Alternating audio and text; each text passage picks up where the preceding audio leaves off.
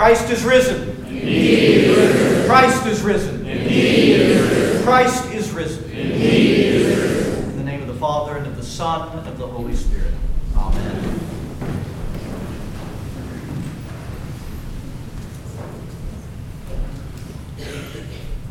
In our gospel reading from the Holy Gospel of St. John in chapter 10,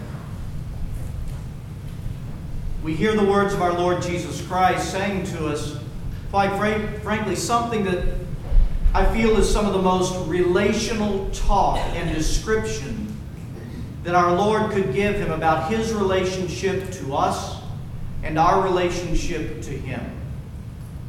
Listen to his words. Jesus says, I am the good shepherd. The good shepherd lays down his life for the sheep.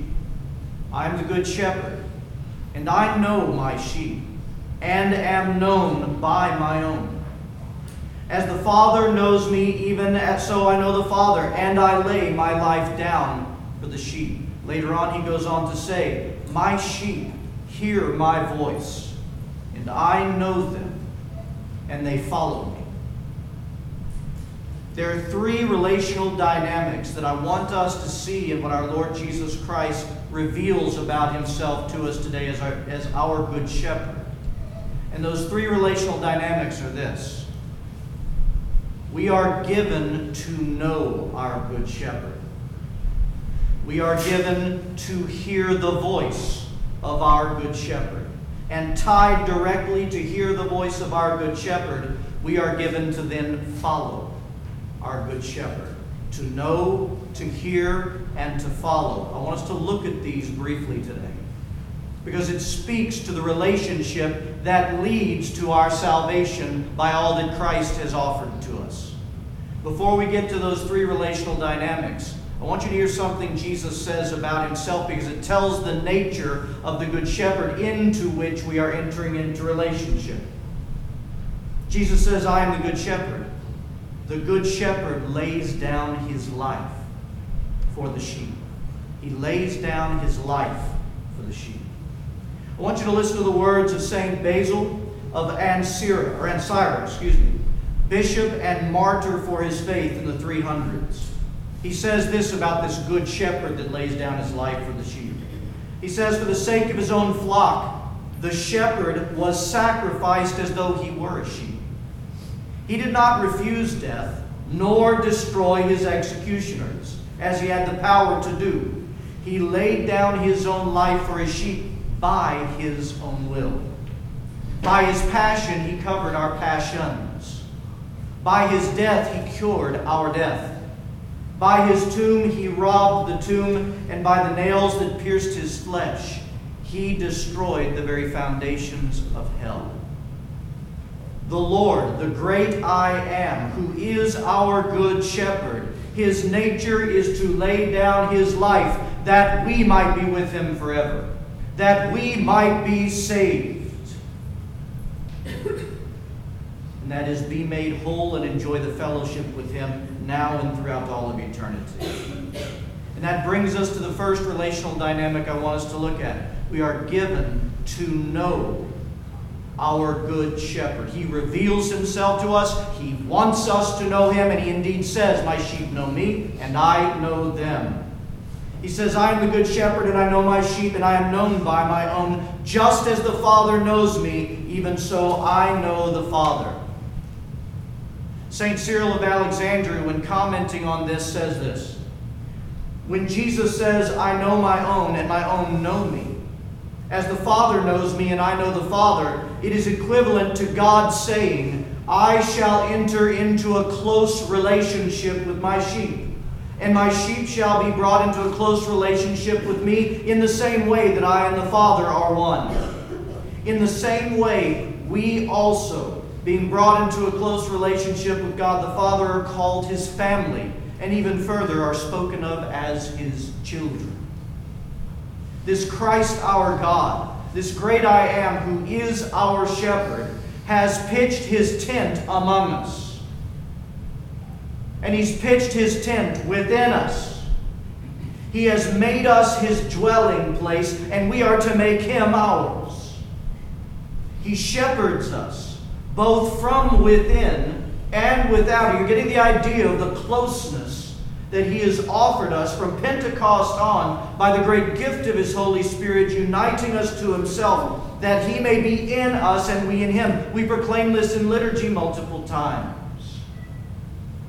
And why has He drawn near to us and draws us so near to Himself? Because our entire salvation is marked, our entire salvation is rested upon our growing to know Him and He knowing us, and in that oneness of relationship. I've said this many times about sheep because he's using the shepherd and sheep illustration. Sheep are incredibly timid creatures, they are incredibly fearful creatures. They do not just come to someone that they don't know. They don't draw near to someone, much less follow someone that they are not incredibly familiar with. They're just that timid. And so we must know Him. But the other two relational dynamics, not just knowing Him, but hearing Him and following Him, are tied directly together. Not only are we to hear the voice of our great good shepherd, but we then are to follow the voice, to follow what we hear. To hear Christ implies that we recognize his voice and understand the things that he is saying to us. To hear him also implies the shepherd is communicating that our Good Shepherd is leading, is directing, and indeed protecting and guiding our souls to salvation in Him at all times. And so we listen and we hear, but to hear is not enough. Remember what scriptures say? Don't just be hearers of the word, the word of God, Jesus Christ. Don't just be hearers of the word, but doers, followers. When Jesus revealed himself to his first disciples with the catch of fish, they heard him, they saw him, and what was his command? Follow me. Follow me, and I'll make you fishers of men. They not only came to know him and would come to know him more, but they dropped everything that they had and they followed him and they obeyed him where he would lead. Therefore, as sheep who know and trust the shepherd, to hear, to follow, to obey, is the same thing. St. Cyril of Alexandria says that himself. He says, The mark of Christ's sheep is their willingness to hear and obey. Just as disobedience is a mark of those who are not his own. We take the word we hear to imply obedience to what he has said. I want us to think very practically of these dynamics of relationship when it comes to a shepherd and sheep, because this is what Jesus is showing us about himself and our relationship unto our salvation that he's offered us. And I want to use the 23rd Psalm with just a couple of points from it to show how this has worked out. The 23rd Psalm begins like this The Lord is my shepherd, I shall not want. He makes me lie down in green pastures. He leads me beside still waters. He restores my soul. He leads me in the paths of righteousness for his name's sake. In very real life, the role of a shepherd is indeed to lead the sheep as they go about, the entire flock, to lead the sheep from green pasture to green pasture. Why? Because if not, they'll die. The green pastures are what they feed upon. And so what happens is, with the sound of his voice when they leave the pen, when they leave the gates, by the sound of his voice, the sheep know, they recognize, they trust, and they come. And they gather around him. And then he leads them out to the green pasture. But after a while, that green pasture is eaten. And so it's imperative that they now be led to another green pasture to sustain their lives. So once again, the shepherd will make a sound with his voice or he will do a command with his voice. However, he has trained the sheep to recognize him, to hear him. They will all gather around him once again, and then they follow his every movement. And he leads them to where their life can be sustained again and again and again. How much more, with what the psalm continues to tell us, do we need to be this attentive in relationship to know, to hear, and follow our shepherd when we hear this? Yea, though I walk through the valley of the shadow of death, I will fear no evil, for you are with me. Your rod and staff, they comfort me. I've described to you before the valley of the shadow of death is not the moments before our death, even though that's an appropriate thought. The valley of the shadow of death is something that all shepherds would call the place that's very treacherous that they would have to lead the flock through in order to get to the next green pasture or still waters. That valley could be between hills. There could be a lot of rocks, a lot of shadow, a lot of, of brush. In other words, places where that which seeks to devour the sheep could very well hide. But listen to what it says again by following the shepherd, hearing the voice, listening for the commands. As the sheep all come together, they have no fear going through this type of environment because it's their shepherd and what he has and all that he is that brings them comfort in the midst of, for our lives, great suffering, great temptation, great fears, great anxiety. How important it is to listen to how our Lord Jesus Christ is describing our relationship with Him unto salvation. He has given us to know Him because He wants to express Himself to us in our lives. Not just know about Him from the reading of books, but to know Him as a living and resurrected Jesus Christ, our Savior, who is our Good Shepherd. That way we recognize His voice in times of temptation. We recognize His comfort. We recognize His direction when He gives it. And what are we to do? Not just hear, but because we trust, we hear and we quickly follow. He lays himself down, he lays his life down for his sheep.